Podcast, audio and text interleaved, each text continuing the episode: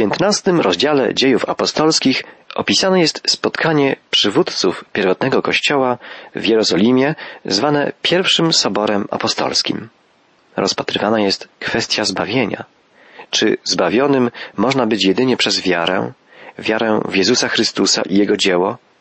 Czy potrzebne jest jeszcze coś, coś dodatkowego, w konkretnym rozpatrywanym tu w Jerozolimie przypadku obrzezanie i przestrzeganie prawa mojżeszowego? Czytaliśmy już poprzednio wypowiedź Piotra, który przypomniał, że w domu Korneliusza sam Bóg rozstrzygnął już tę kwestię, darowując poganom Ducha Świętego, a więc przyjmując ich do swego odkupionego ludu, bez wymogu obrzezania i przestrzegania innych przepisów prawa mojżeszowego. Piotr zakończył swoje przemówienie słowami, jakie znajdujemy w jedenastym wierszu piętnastego rozdziału. Wierzymy przecież, że dzięki łasce Jezusa, naszego Pana, zarówno my, jak i oni będą zbawieni. Tak, i dla Żydów, i dla Pogan istnieje tylko jedna, jedyna podstawa do osiągnięcia zbawienia. Zbawienie przez łaskę Pana Jezusa. Głęboka i nierozerwalna więź z Jezusem ma miejsce tylko wtedy, jeżeli w Nim jedynie będziemy szukali ratunku od zguby. Mowa Piotra odniosła taki sam skutek jak jego słowa niegdyś po wydarzeniach w domu Korneliusza. Wówczas, jak czytaliśmy w jedenastym rozdziale dziejów apostolskich, wszyscy ludzie się uspokoili. A teraz czytamy, że umilkło całe zgromadzenie. Nie znaczy to oczywiście, że wszyscy zostali przekonani. Przestali się jednak sprzeciwiać, nie mogli bowiem nic wywodom Piotra zarzucić. Ponownie udzielono głosu Pawłowi i Barnabie. Znamienne, że nie nawiązują oni do ostatnich słów Piotra i nie rozwijają wątków teologicznych, choć zarazem trzymają się wytyczonego przez Piotra kierunku. Do przedstawionych przez niego faktów dodają fakty zaistniałe podczas misji. Znamienne jest, że w tym momencie na pierwsze miejsce wysuwa się Barnaba, poważany lewita, od samego początku członek pierwotnego kościoła i Paweł oddaje mu głos. Tak więc, kiedy wszyscy umilkli, słuchali Barnaby i Pawła, gdy opowiadali, jakie to znaki i cuda uczynił przez nich Bóg między poganami. Tak, Bóg nie odrzucił misji Pawła i Barnaby wśród pogan. Przeciwnie, wyraźnie potwierdził ją swoją wielokrotną, cudowną ingerencją. Zarówno ze słów Barnaby i Piotra, jak i Pawła wynika jednoznacznie, że to, co dzieje się wśród pogan i to, co ma miejsce wśród Żydów, to jedno wielkie dzieło żywego Boga. Na zakończenie spotkania przywódców Kościoła w Jerozolimie wystąpił Jakub. Czytamy o tym od trzynastego wiersza piętnastego rozdziału dziejów apostolskich. A gdy oni przestali mówić, zabrał głos Jakub. Posłuchajcie mnie teraz, drodzy bracia. Szymon Piotr opowiedział nam właśnie, że sam Bóg postanowił wybrać spośród pogan lud dla siebie. Przepowiedzieli to już prorocy w takich słowach. Potem powrócę, mówi Pan. Odbuduję zburzony dom Dawida. Podźwignę go z ruin i postawię na nowo. Wtedy wszyscy inni ludzie będą mnie szukać, wszystkie narody, które są moją własnością. Tak mówi Pan. On spełnia wszystko to, co znane jest od wieków. Dlatego uważam, że nie należy dodatkowych ciężarów nakładać na pogan nawracających się do Boga. Jakub nie tylko dodaje od siebie kilka uwag dotyczących całego zagadnienia, ale wygłasza słowa prowadzące do zakończenia całej sprawy, co rzeczywiście było już bardzo potrzebne. Na wstępie Jakub stwierdził, że to, co powie, będzie ważne i że będzie oparte na piśmie. Już prorocy zapowiadali ten fakt, że wszystkie narody będą przychodzić do Boga, będą się nawracać do Boga. Jakub opowiedział się więc, powołując się na pismo, za wyzwoloną od prawa mojżeszowego misją wśród pogan. Apostoł Paweł napisze o tym w liście do Galacjan. Napisał tam tak, ci, którzy cieszyli się szczególnym poważaniem, w tym Jakub, niczego mi nie narzucili. Czy jednak do tego pierwszego fragmentu wypowiedzi Jakuba pasuje dalszy ciąg jego słów? Co ma znaczyć takie zdanie? Należy polecić im, jak czytamy w dwudziestym wierszu, żeby wstrzymywali się od rzeczy splugawionych przez bałwany, od nierządu, od tego, co zadławione i od krwi. Czy to nie jest kompromis? Czy Jakub dla uspokojenia strony przeciwnej chce utrzymać w mocy choć cząstkę prawa? Wydaje się, że powinien mieć na tyle rozsądku, aby wiedzieć, że kompromisy zwykle przynoszą rozczarowanie obu stronom. Nasuwa się jednak nieuniknione pytanie, które i Pawłowi sprawiało wiele kłopotu. Czy wolność od prawa oznacza absolutną swobodę i samowolę? Z takim stanowiskiem apostoł Paweł także się nie zgadzał. To on przypominał na przykład Tesaloniczanom o przykazaniach, jakie otrzymał od Pana. Porównajmy. Jakub żądał wstrzymywania się od rzeczy splugawionych przez bałwany. Natomiast Paweł stwierdzał, nie możecie pić kielicha pańskiego i kielicha demonów. Nie możecie być uczestnikami stołu pańskiego i stołu demonów. Jakub podkreślał też konieczność wstrzymywania się od nierządu, ale i apostoł Paweł ostrzegał, uciekajcie przed wszeteczeństwem.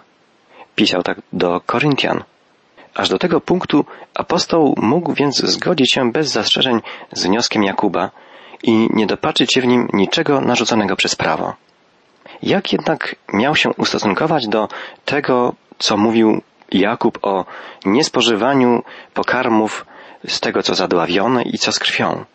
Musimy zauważyć, że chodziło tu o zaakceptowanie współżycia wolnych od prawa pogano-chrześcijan i przestrzegających prawo mojżeszowe Żydów w jednej wspólnocie, w kościele. Mogło to powodować problemy na przykład przy spożywaniu pokarmów przy stole. I tu Paweł może zgodzić się z Jakubem, że potrzebna jest tu wzajemna tolerancja, zrozumienie. Nie może być żadnej pychy, żadnego wywyższania się jednych na drugimi, bo chodzi tu o drugorzędne rzeczy. Końcowe zdanie z wypowiedzi Jakuba brzmi następująco. Mojżesz od dawien dawna ma po miastach takich, którzy go opowiadają, gdyż czyta się go w synagogach w każdy sabat. Jaki jest sens tej wypowiedzi Jakuba? Wydaje się, że chce on powiedzieć swoim żydowskim słuchaczom, nie obawiajcie się. Mojżesz nie zostanie zapomniany. We wszystkich miastach w każdy sabat czytane są jego słowa i prawa.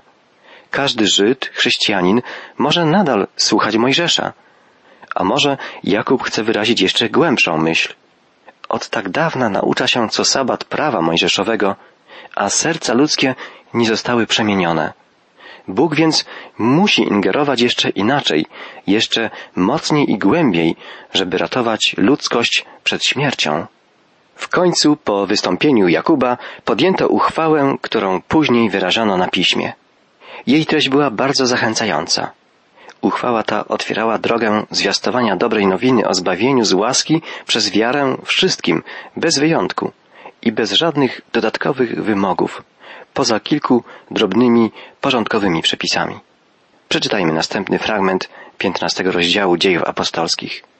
Następnie apostołowie i starszyzna wraz z całą wspólnotą postanowili posłać do Antiochii razem z Pawłem i Barnabą wybranych spośród siebie mężczyzn, Judę zwanego Barsabą i Sylasa, którzy wyróżniali się wśród braci, wręczyli im też pismo następującej treści.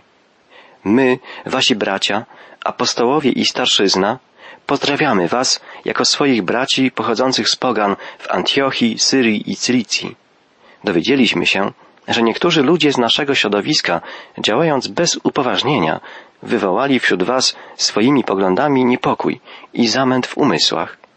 Postanowiliśmy więc jednomyślnie wybrać i posłać do was braci razem z drogimi nam Barnabą i Pawłem, ludźmi, którzy całe swoje życie poświęcili dla sprawy Jezusa Chrystusa, naszego Pana.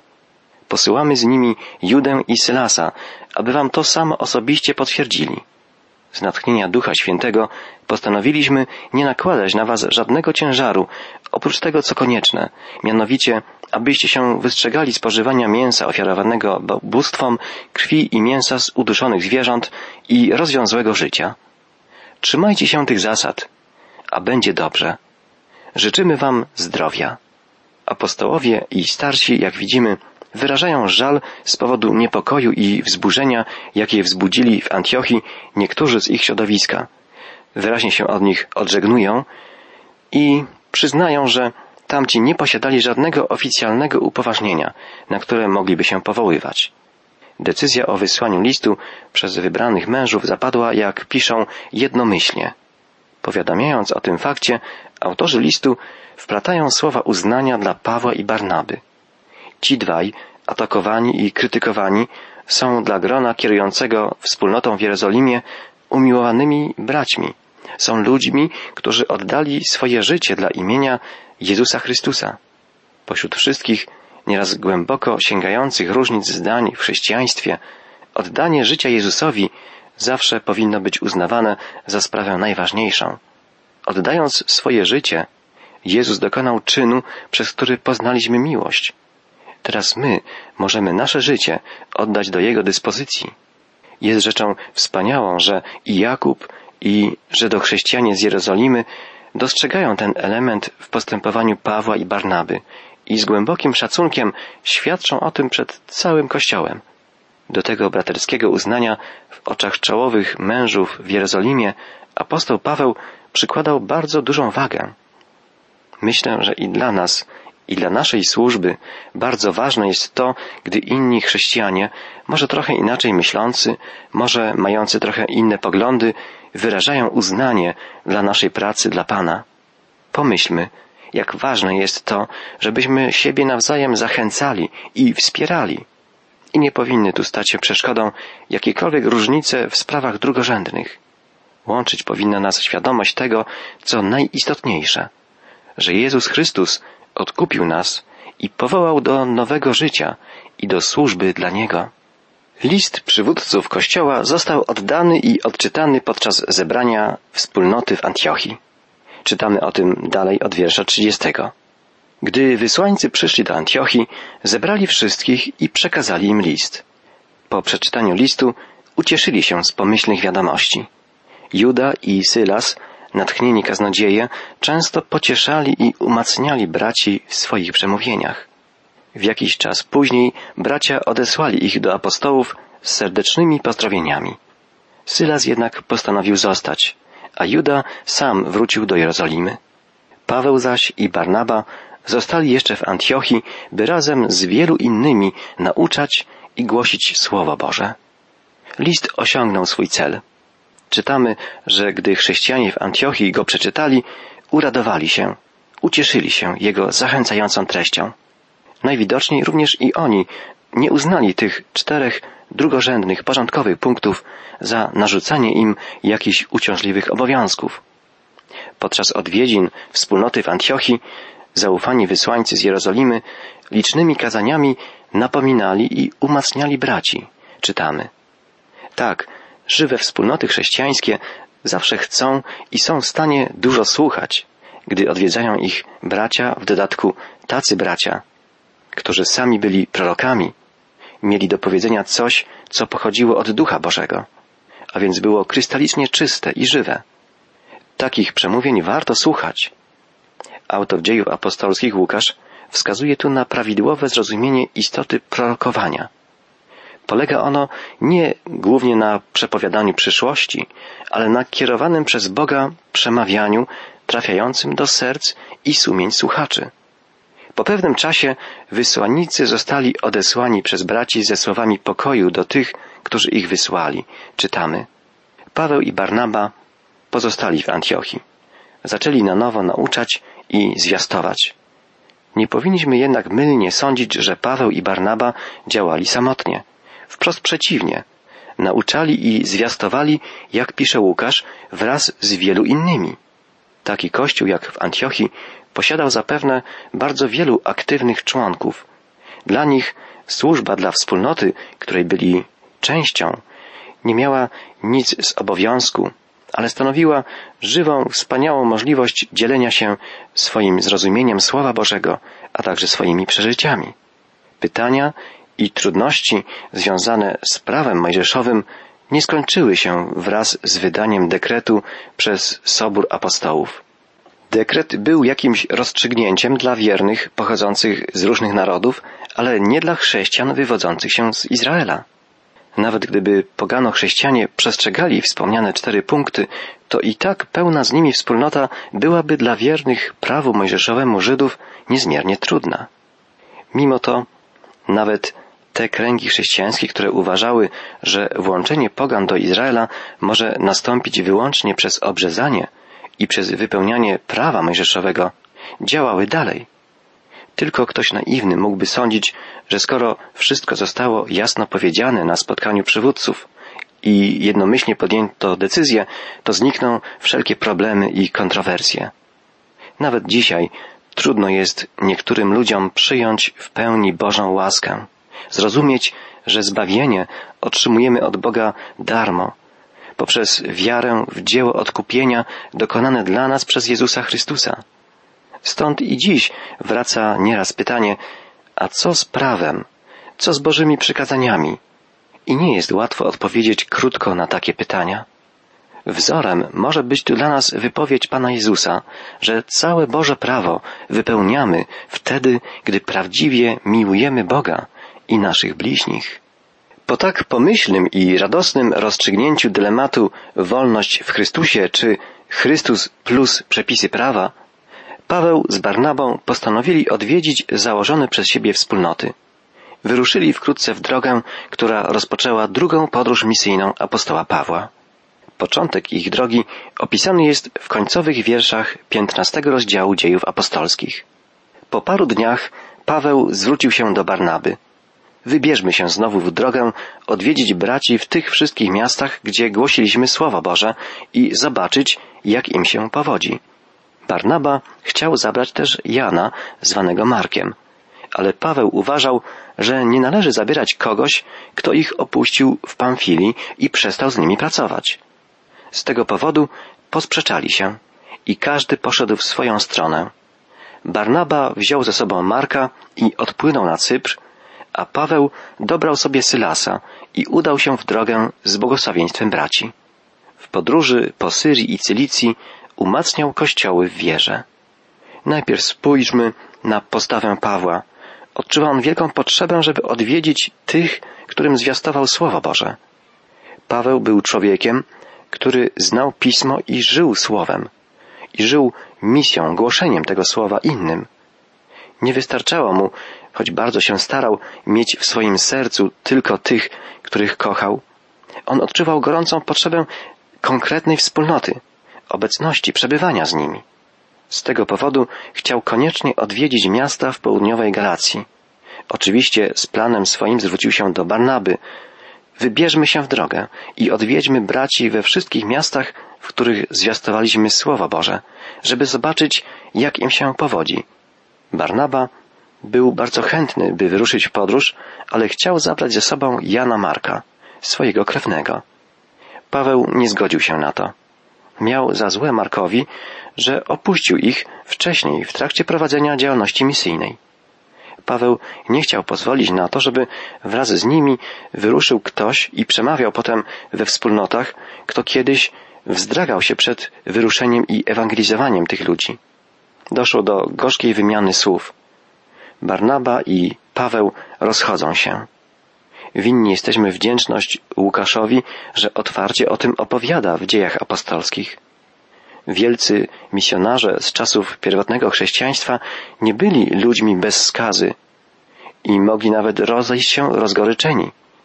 W każdym razie o dalszej wspólnej pracy nie mogło już być mowy.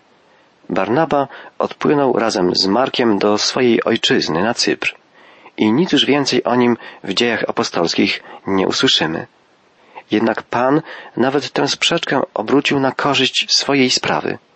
Oto zamiast jednej załogi wyruszają na jego służbę dwie, dwa zespoły, a do współpracy w misji pozyskany zostaje taki człowiek jak Sylas. Barnaba z Markiem wyruszają więc na Cypr, a Paweł z Sylasem do Galacji.